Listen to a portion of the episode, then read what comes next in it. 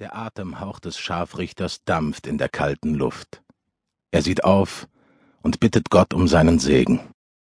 Wolkenlos ist der Himmel über dem Hof des Untersuchungsgefängnisses am Holstenglassie. In der Ferne hört er die Glocke von St. Michaelis läuten. Es ist acht Uhr, am 2. Februar 1905, als er die Stahlstange dreht und die Sperre löst. Nicht einmal eine Sekunde später trennt das Fallbeil den Kopf vom Körper der Elisabeth Wiese.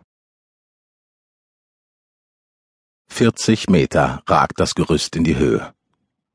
In zwei Jahren zum Nikolaustag soll der zentrale Hamburger Hauptbahnhof endlich fertig sein. Auf den angrenzenden Straßen staut sich Droschke an Droschke. Auch immer mehr Automobile sorgen für Lärm in der Stadt. Die Straßenbahn fährt am Deutschen Schauspielhaus vorbei, die Kirchenallee hinunter und biegt dann rechts ein auf die lange Reihe. Es quietscht fürchterlich in der Kurve.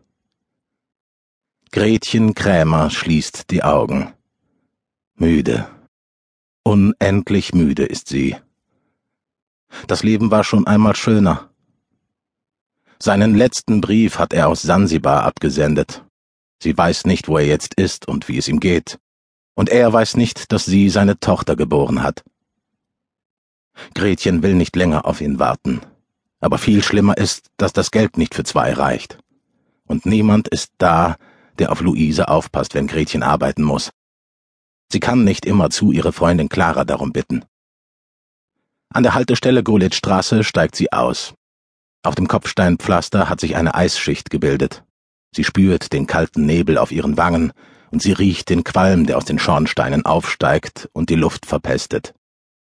Gretchen hustet, ihre Zunge ist belegt, im Hals kratzt es. Hinsetzen. Ausruhen.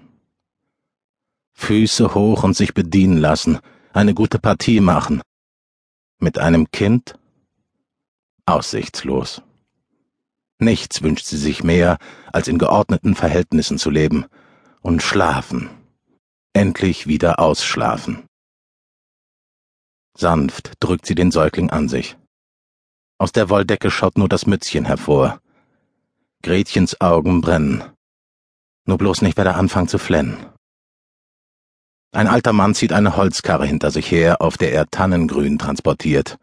In ein paar Tagen ist der erste Advent. Nun laufen die Tränen doch über. Vom Selbstmitleid wird man nicht satt. Seit Luise da ist, ist Gretchen andauernd zu spät dran.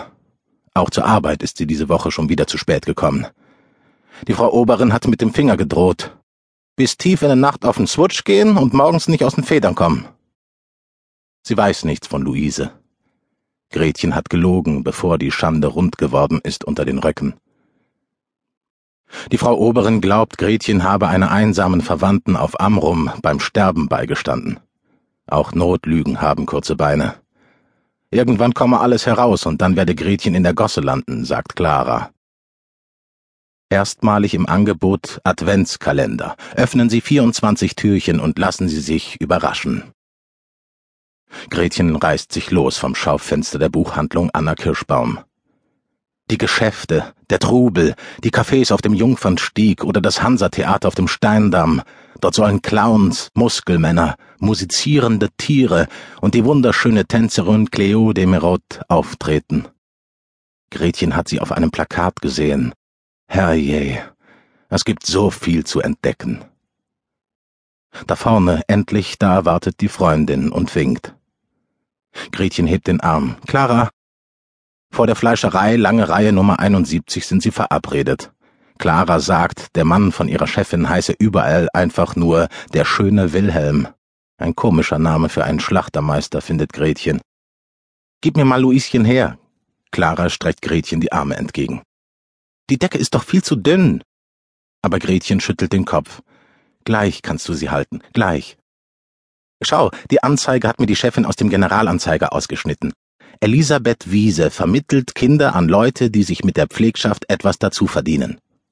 Clara nimmt Gretchens Hand. Komm. Wilhelminenstraße 23, Parterre links auf St. Pauli. Da müssen wir hin. Das Treppenhaus ist duster. Es mieft nach Kohlsuppe. Clara klopft an die Wohnungstür der Wiese. Sofort öffnet sie, als habe sie die ganze Zeit dahin.